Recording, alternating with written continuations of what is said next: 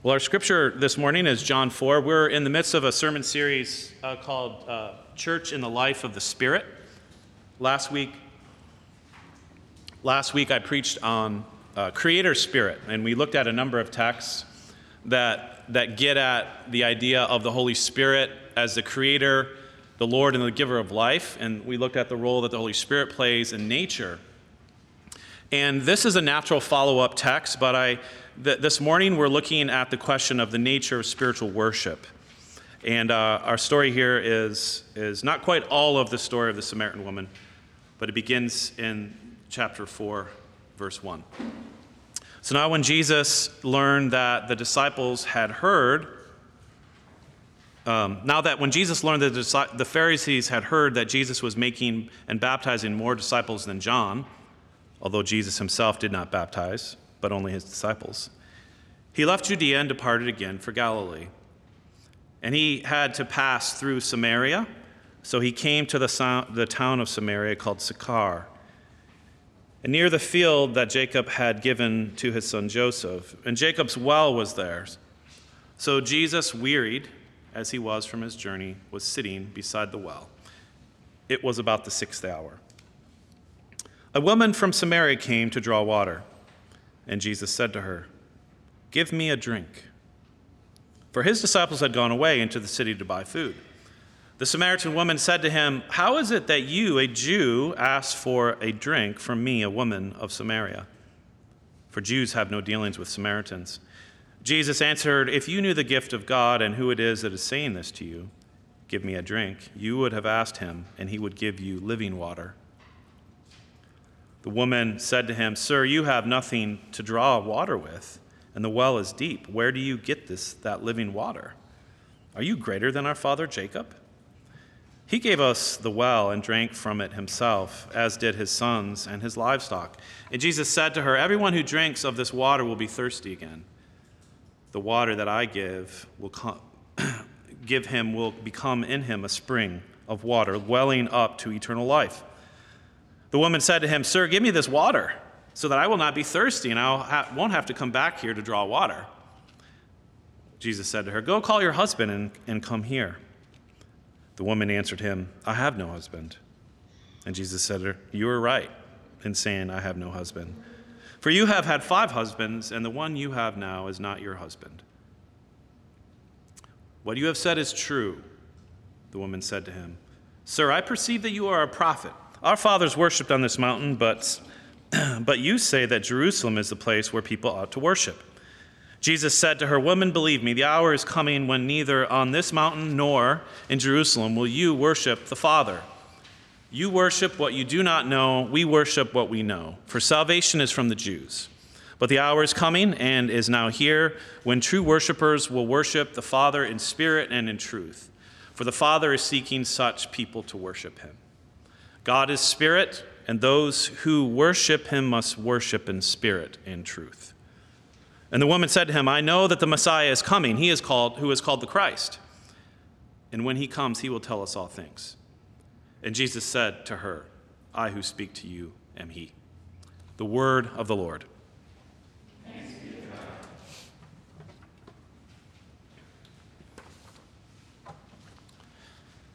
The central theme of this story has to do with the nature of true worship. And in particular, what does it mean to worship in spirit and in truth? And the context of this story, as we just saw, is a very personal engagement of Jesus with a Samaritan woman. It's not a theological discourse. And bound very closely to this theme of true worship is the, what is the nature of spiritual worship? What does it mean to worship in spirit? And spirit here should not be lowercase, but it should be capitalized because it doesn't refer to a mode or a method or a style of worship. It's not an adjective relating to kind of, you know, um, how we do things. It, it actually refers to the person of the Holy Spirit. To worship God in spirit and truth is to worship in the Spirit. And so, what is spiritual worship? In other words, spirit Holy Spirit inspired worship, Holy Spirit guided worship.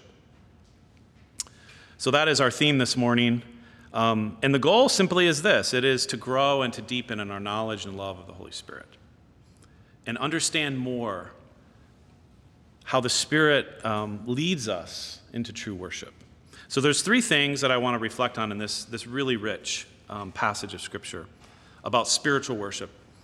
The first is the way in which spiritual worship overcomes the barriers that divide people. Spiritual worship overcomes the barriers that divide people.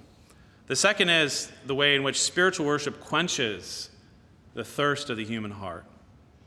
And third, spiritual worship connects us to the person of Jesus. So, spiritual worship overcomes the divides that are the barriers that divide us. Uh, this story starts with a divine detour. John tells us that Jesus had to pass through Samaria in order to get to Galilee. But there's more to this statement than simply an observation about directions. There is a sense of divine destiny here. Jesus didn't have to pass through Samaria. He could have gone around it. In fact, many Jews preferred to go around Samaria, even though it was smack in the middle between Galilee and Jerusalem. It's not as if the roads were closed. There's a sense here he had to pass through it in order to meet this woman. The Spirit led him there. John the Baptist, in the first chapter of the Gospel of John, tells us, he says, This is the one on whom the Spirit of God has descended and remained upon him. Where Jesus goes, the Spirit goes. Where the Spirit goes, Jesus goes. And the Spirit leads Jesus through Samaria into the town of Sychar, underneath the mount, mountain, Mount Gerizim, to a well, Jacob's well, where he meets this woman in the middle of the afternoon. And I think it's important to see all the various border crossings that Jesus has to make in order to have this conversation, because it is a very unusual conversation and very unusual that Jesus would be present here with this woman asking her for a drink. And you see this in her response when he asked for a drink. She says, How is it that you, a Jew, ask for a drink for me, a Samaritan woman? What are you doing here, in other words? Why are you talking to me? Don't you know that you're on the wrong side of the tracks? What's going on in this story? So, even John makes mentions of this parenthetically about the animosity uh, between Jews and Samaritans, that Jews didn't have anything to do with Samaritans. They were really mortal enemies. Samaritans were a mixed race of people. They were half Jewish and half Gentile. Over 500 years ago, um, tribes in the north intermixed in marriage with pagan Assyrian, Babylonian uh, peoples, and they remained and kept a lot of Judaism and, and sort of practices of the Torah, but they mixed it in with some pagan worship, and they were also racially mixed people. And there was mutual animosity on both sides. Jewish people saw them as impure, as idolaters, and they avoided them. And oftentimes there was violent confrontations between Jews and Samaritans. So, what is Jesus doing here? I think it's really important just to put it in our own context the significance of his, his uh, presence at this well. It would have been like a white man in the segregated South and Jim Crow area going and drinking out of a black water fountain. And not only is this a Samaritan that Jesus is talking to, this is a woman. There is a gender aspect to this. In ancient cultures, men generally do not engage women in public when they are alone, it's forbidden. Moreover, this woman has another strike against her. She's at the well by herself for a reason. Usually, women would go in groups in the morning and in the evening, but she's in the middle of the afternoon. She's by herself. And as we come to learn in her story, she has been married five times. She's probably got a reputation in town. A lot of the women probably avoid her. And so she's at this well by herself. So here Jesus is. He violates all kinds of boundaries, all kinds of barriers in this exchange racial, political, gender, religious, and moral. Convention and polite society would say this Jesus, Jesus shouldn't be within 50 miles of this woman. But here he is, led by the Spirit. And the first thing that he offers her is the gift of the Holy Spirit. Isn't that interesting? He says to her, this is verse 10 If you knew the gift of God and who it is that is saying to you, Give me a drink, you would have asked, and he would have given you the living water.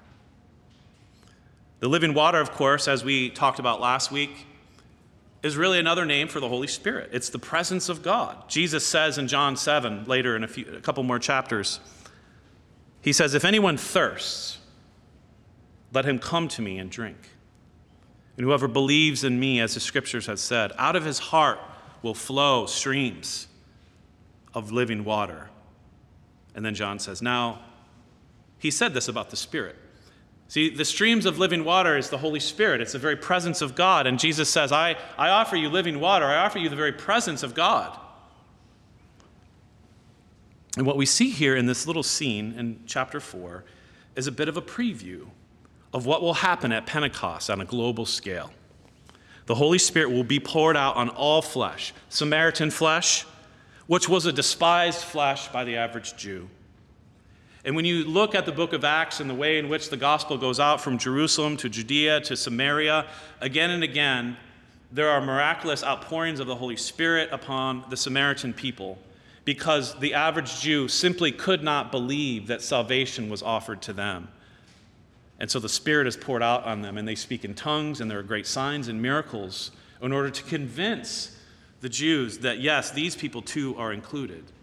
And what you see is this going throughout the whole book of Acts is that the Spirit is propelling and, and launching the church outside of its comfortable environment in Jerusalem to the outer ends of the world, which is really a fulfillment of what Jesus said, right?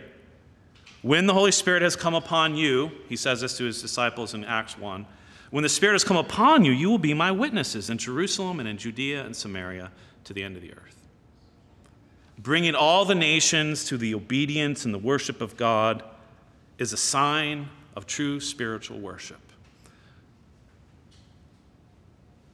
The Holy Spirit inspired worship overcomes the boundaries, it crosses borders, it brings people together that don't belong together, humanly speaking. They should have nothing to do with one another. But I think what's really important is the Spirit doesn't do this simply, uh, you know, sort of like by a kind of a magical changing of our minds or our moods. We need to see how the Spirit does this by leading us to a new center for worship this woman brings up in her conversation around the living water, she goes back to the question of the racial and the religious distinctions between herself and Jesus as a Jew. And again, part of the background here that's helpful for understanding this story is that one of the ways that um, things that distinguish Samaritans and Jews was the Samaritan rejection of Jerusalem and the temple and the priesthood as a center for religious life. The average Jew would make uh, a pilgrimage or two a year that was in Israel to the temple to make sacrifices and worship. It was the religious heart and center of faith. But the Samaritans, um, about five, you know, had built, they had their own temple they built on Mount Gerizim. And, and, and it's so important to understand that this mountain is basically in the background of Jacob's well. This is the conversation happening in the background. Um, it was a temple that was destroyed 150 years prior, again, because of wars between Jews and Gentiles, and yet there was a way in which they were still attached to this mountain and this place.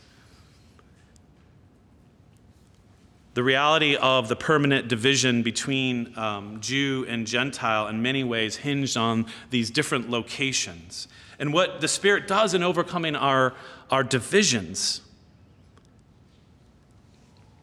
is He gives us a new worship center. Jesus says, just in two chapters prior to this, I am the new temple. Destroy this temple, and in three days it will be raised again. Jesus is the new temple from which the presence of God flows. That's how he's able to go into Samaria and offer to this woman the living water, because he is the very temple in the presence of God. No longer is God bound to a location, no longer is God bound to an ethnicity, no longer is God bound to a building it is bound only to a person, the person of Jesus Christ, and he gives living water to all who ask for him. He gives living water to all who ask of it. So spiritual worship overcomes the barriers, the barriers that divide us, but spiritual worship also quenches the thirst of the human heart. The condition of this woman receiving living water is bound up with her understanding who Jesus is, um, and who it is who's offering the living water. And Jesus says so much. He says, If you knew who I am, if you really knew who I am, I would, have, I, would, I would give you, if you knew who I am and what I have to offer you, I would give you living water. And when the, Jesus offers the woman living water to drink, she doesn't quite understand what he's, he's talking about, what he means exactly. And Jesus says, this is verse 14 Whoever drinks of the water that I will give him will never be thirsty again. The water that I will give will become in him a spring of water, welling up to eternal life. Now, of course, if somebody offers you like living water that wells up to eternal life, that you'll never be thirsty, like you would be a fool not to take it, right? And of course, the woman's like, Yes, I want this water, give it to me. But she doesn't understand still who Jesus is. Give me this water so that I will not be thirsty and I won't have to come here to draw water. I think it's interesting to look at her response because it shows that she doesn't really understand true spirituality. She doesn't understand the spirit. She's thinking in very earthly and material categories. She's, li- she's thinking quite literally about what Jesus is saying here. There's a way in which she kind of takes this living water as her being able to bypass having to continue drinking and coming back to this well in order to draw water, right? There's a kind of magical spirituality going on here. Living water, I mean, that would be awesome. That would be awesome. Give me that water. But what she doesn't understand is that Jesus is driving at something much deeper. He's driving at a deeper thirst, a more unquenchable thirst that he is addressing, a spiritual thirst of the human heart, the human thirst for eternal life. Remember, this story is about what it means to become a true worshiper. And the Samaritan woman is very spiritual, right? She's very spiritual. She, she in a way, like represents spiritual, not religious in our culture. She's very spiritual, but her spirituality is magical. And I, and I use this word magical very intentionally because I think in ancient cultures and contemporary cultures, much spirituality is magical spirituality. And magical spirituality is a kind of, it's to view religious objects like you know, communion or different rituals or religious doctrines or, or devotional ways of life as, as a way to serve and to secure earthly life and goods here and now. That's what magical spirituality and religion does. It is to use religious life in its various forms as a way to kind of, like you see something as a potion or as a, to, to secure what you want here and now. This woman believes that this living water will make it so she doesn't have to come to this well to draw water every day, which you can imagine is a pretty big deal. Not just the hassle to come draw water, but as an outcast, she comes by herself in the middle of the day. She's thinking, man, it would be nice not to have to come to this well, relive my shame, or just be reminded of it that I'm here by myself. You can imagine that's a very appealing thing, but again, it is to miss the point of what Jesus is driving at. I think it's true for us that we, we're no better, we're no more enlightened than this woman is because it's a very subtle temptation for all of us to view various forms in, of our Christian life, of our spirituality in magical terms, as being able to secure for us our best life now, to secure for us kind of our vision of the American dream. We use God for our own purposes. God makes us happy. God makes us moral, God makes us prosperous. But again, this is to make God serve us.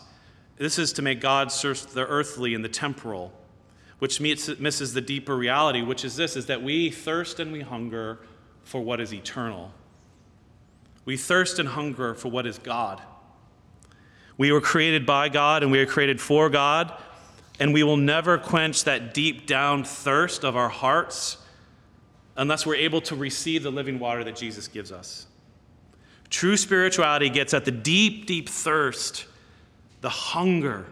I mean, you could let a Mississippi River, Mississippi River's worth of blessing and pleasure wealth and success and romance flow into your life, and it will still not quench your thirst. And what Jesus does here, which is really interesting, and he really brings it home, he makes it very specific. He, he makes a shift. He's trying to break through to this woman's heart. She doesn't quite understand. And you can imagine, he's like, no, no, no, you've misunderstood. This living water is not like living, like what you think, where you don't have to go back and drink. This, it's, it's the Holy Spirit. I'm talking about the Holy Spirit, and, and this is spiritual life, right? Jesus could have done that. But he doesn't do that. What does he do? He does something that's pretty controversial. He, he raises a question about her sex life. I mean, he asks her about her sex life. He said, Go call your husband. Go call your husband. I mean, this sounds mean. This is mean. This is mean, Jesus, right? Go call your husband. And the woman answered, I have no husband. And Jesus said to her, You're right in saying, I have no husband. For you've had five husbands, and the one you are now with is not your husband. Now, what is Jesus doing? He's not trying to shame this woman. He's not trying to just shame this woman. But what he's trying to do here is he has identified, he has put his finger on an area of this woman's life in which she is trying to quench her deep spiritual thirst with earthly means. Jesus brings up her troubled past not to shame her, but to help her understand her spiritual thirst. She's been trying to satisfy this deep longing for eternity in her own heart through love and romance, and she's made a mess of her life. Five marriages in the ancient world. I mean, she's an outcast. She's seeking eternity and happiness through romantic love, and it won't work. And in one way or another, we all do this. Whether we want, we do it with romance, and obviously many of us do that with romance and love and marriage, and think that somehow this is going to satisfy that, that hunger, that longing, or that thirst. We do it with our children. We live through our children or through our grandchildren. We do it through trying to perfect our bodies. We devote ourselves to being fit and eating well and working out, to looking beautiful. We do it through trying to craft the, the perfect lifestyle, make a certain amount of money, have the, all the things we love to do, we do it through having the right friends or community or family. We do it through career and success. We devote our lives to our career. We give everything we work, you know, all week long. We try to climb the ladder. We try to achieve a certain level of recognition and wealth. And all along, you could, it's like the Mississippi River, you could just let this flow of all these earthly things keep going, and you're still not going to be satisfied. You're still going to be parched because the temporal cannot water the eternal. See, this is really the essence of idolatry, right? Idolatry is looking for eternal happiness, looking for the, the quenching thirst of eternity by earthly, worldly means whether that be romance and love or fame or career or children, whatever it is. But true worship is thirst quenching. It is the thirst quenching because we are given living water, eternity itself, which is the person of the Holy Spirit. The Spirit, as we've discussed and reflected on, is a source of life, not just spiritual life, but all life, biological life. And to have the Spirit is to have a well in you. It's to have the well, like Jacob's well, but the Holy Spirit comes out, rivers of life coming out of our hearts that will never run dry. And only this, friends, can parch our souls. Only this can fill our souls. Spiritual worship quenches the deepest desires of the human heart with the very gift and presence of God. Now, the woman the problem, the deeper problem of this woman isn't simply that she doesn't see um, that she's trying to satisfy these thirst issues with romance and love, but she has a problem with the object of her worship. So after Jesus accurately describes a woman's marital history, eh, she begins to recognize this is no ordinary man. She says, You know, sir, I perceive that you are a prophet, which is kind of funny. I mean, his true identity is slowly sort of being unfolded to the woman. But then she quickly pivots, right?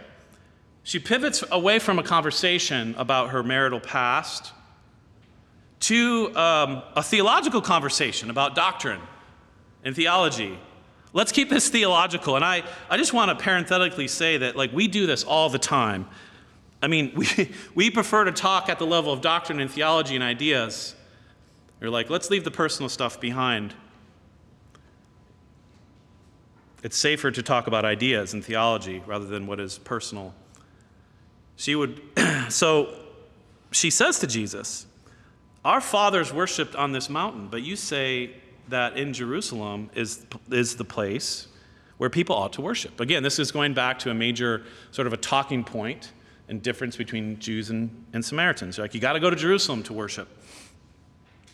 And of course, Jesus here is never, he's never thrown off guard. He can take any conversation and, and direct it back to the heart of the matter. And he says to the woman, Woman, believe me, the hour is coming when neither on this mountain, the one behind us, Gerizim, nor in Jerusalem will you worship will you worship the Father. You will worship, I'm sorry, let me read that again. Woman, believe me, this, uh, the hour is coming when neither on this mountain nor in Jerusalem will you worship the Father. You worship what you do not know. We worship what we know. For salvation is from the Jews. Now, what Jesus says here about you worship what you do not know has a couple meanings, has a couple layers of meaning. The first and primary layer of meaning is, has to do with a statement about Samaritan religion, which is that it is flawed and it is half pagan. It is a mixture of paganism and, and, and Torah. But the second point he makes is more personal, and it has to do with her marital history and the ways in which she has made love and marriage and romance into an idol. And remember, the whole point of this passage is Jesus moving this woman to a true worshiper. And so he engages her on two levels. He engages her on the theological level of her misunderstanding of who God is, but she also, he also engages her on the personal level. But I, I want to step back, though. I think there's a really important principle in this text, a very key teaching, which is that there's more to true worship than sincerity of belief. There's more to true worship than sincerity of belief and authenticity. And you know, for our culture, sincerity and authenticity is the, the, really the, the single mark of true worship. Because who am I to say who you worship, you know, what you worship? But it's important that you're sincere about what you worship. But, but this is, again, not biblical religion. You must have the right object of worship, right? Truth matters. Theological truth must reframe the airs of personally sincere worship. And so that's what Jesus does here. He engages her around what is the object of her worship. And he begins to turn her to the right direction, which is really himself. And so Jesus says to the woman, The hour is coming and is now here when the true worshipers will worship the Father in spirit and in truth. For the Father is seeking such people to worship him. God is spirit, and those who worship him must worship in spirit and in truth. Many have interpreted Jesus' statement here about worship and spirit and truth to be um, a statement about how true worship is more a matter of the heart, and it is an interior, and it no longer depends on outward forms and rituals and temples. You don't need a temple, you don't need Jerusalem or Mount Gerizim. Spiritual worship means you no longer have to rely on set forms. But this is precisely the opposite of what Jesus means here. I got to say that very clearly because this text is abused in many ways. This is actually the, the precise opposite of what Jesus is saying here. Remember, the Bible never pits the Spirit over against material reality. In the Gospel of John, it's spirit and flesh, and flesh is not stuff, it's not materiality, it's not creation. Flesh is fallen humanity, flesh is worldliness. Spirit and flesh, the difference between the earthly and the spiritual is the difference between that, what, that created reality that is rightly oriented towards God and created reality that is oriented towards idols and sin. And so when Jesus draws the distinction between spirit and flesh, or he talks about worshiping in spirit, he is not saying that forms don't matter. In fact, that comes out very clearly in what he says to this woman. He says, Salvation is from the Jews, right? Salvation is from the Jews. He's saying in very definitive terms, like, woman, I mean, he's engaging her lovingly. He says, Listen, you're wrong. Your people are wrong. Salvation is from the Jews. This was God's plan. You can't break salvation away from this reality of the people of Israel. There's no dispensing of Israel. And so, in a sense, there is a very clear rebuke here to the woman's ideas. But that's not the end of the story. Jesus doesn't make, say, okay, you have to make your peace with Jerusalem. You need to make a pilgrimage to Jerusalem and make some sacrifices and repent and submit yourself to the priesthood. That's not what he says. What he does is he offers himself as a new temple. And in doing this, what he does is he throws the door open for Jews and Gentiles and all the nations to come under one roof. He is the new temple, He is the new center for worship. God has become flesh. The temple of the Spirit. The incarnation means there is a new location for worship, and that location is Jesus of Nazareth. That's the new location for worship. He is the way, the truth, and the life. So when he speaks of spirit and truth, he speaks about the Holy Spirit in himself. The Spirit will always direct us and connect us to the flesh and blood of Jesus. The Spirit will always, always, always be directing you more clearly to the person of Jesus himself, not away from him. And so, what you see in the dynamic of true worship that comes out of this text is Jesus, the truth, gives us the gift of living water, that is the Holy Spirit. And the Spirit, the living water, will always lead us back to the person of Jesus, who is the truth.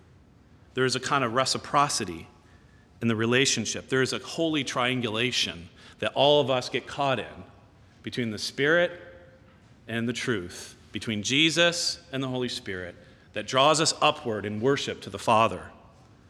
I, I, I, this is Trinitarian worship. I, love what the, the Puritan Richard Sibbes says. Uh, it's in, your, in the front of your bulletin. He says, The more Christ is discovered, the more the Spirit is given. The more the riches of Christ are unfolded in the church, the more the Spirit goes along with them. The more the free grace and love of God in Christ is made known to the church, the more Spirit there is. And again, back and again, the more Spirit is. The more spirit, the more knowledge of Christ, for there is a reciprocal going of these two the knowledge of Christ and the Spirit.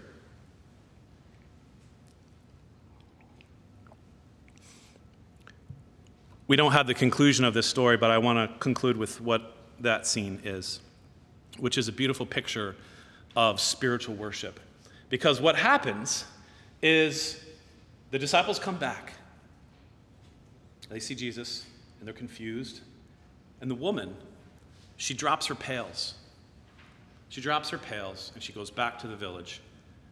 And she begins to tell them about the Messiah, the one who says, I am the Messiah. And she says, He, he, he told me everything I ever did. I love that.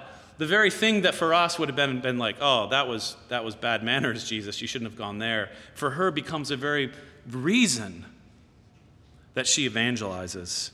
And then what happens is all these Samaritans come and they want to hear. And Jesus, and they plead with Jesus, stay with us for two more days. Which imagine if you're a disciple, and all of a sudden Jesus stays two more days, and more Samaritans put their faith in Jesus. And I think what you have here is this beautiful picture of Jesus going to this uncharted territory, this off limits place, and staying there. And, and he's bringing reconciliation. He's overcoming boundaries. And here's this woman who is coming alive, and she's bringing others with him. Friends, this is, this is spiritual worship. It is the Spirit leading us more into Jesus, and Jesus giving us more of the Spirit. Let's pray. Father, we give you thanks for this beautiful story that's so rich with truth. We pray that we would get caught between Jesus and the Spirit that the Spirit would lead us more to Him, connect us more to Him, and that He would give more and more of the Spirit to us to, to enliven our souls, to enlighten our minds, to heal our hearts, to feed us, to quench our thirst. And so we pray that that would be true. And we give you thanks and praise in the name of Christ. Amen.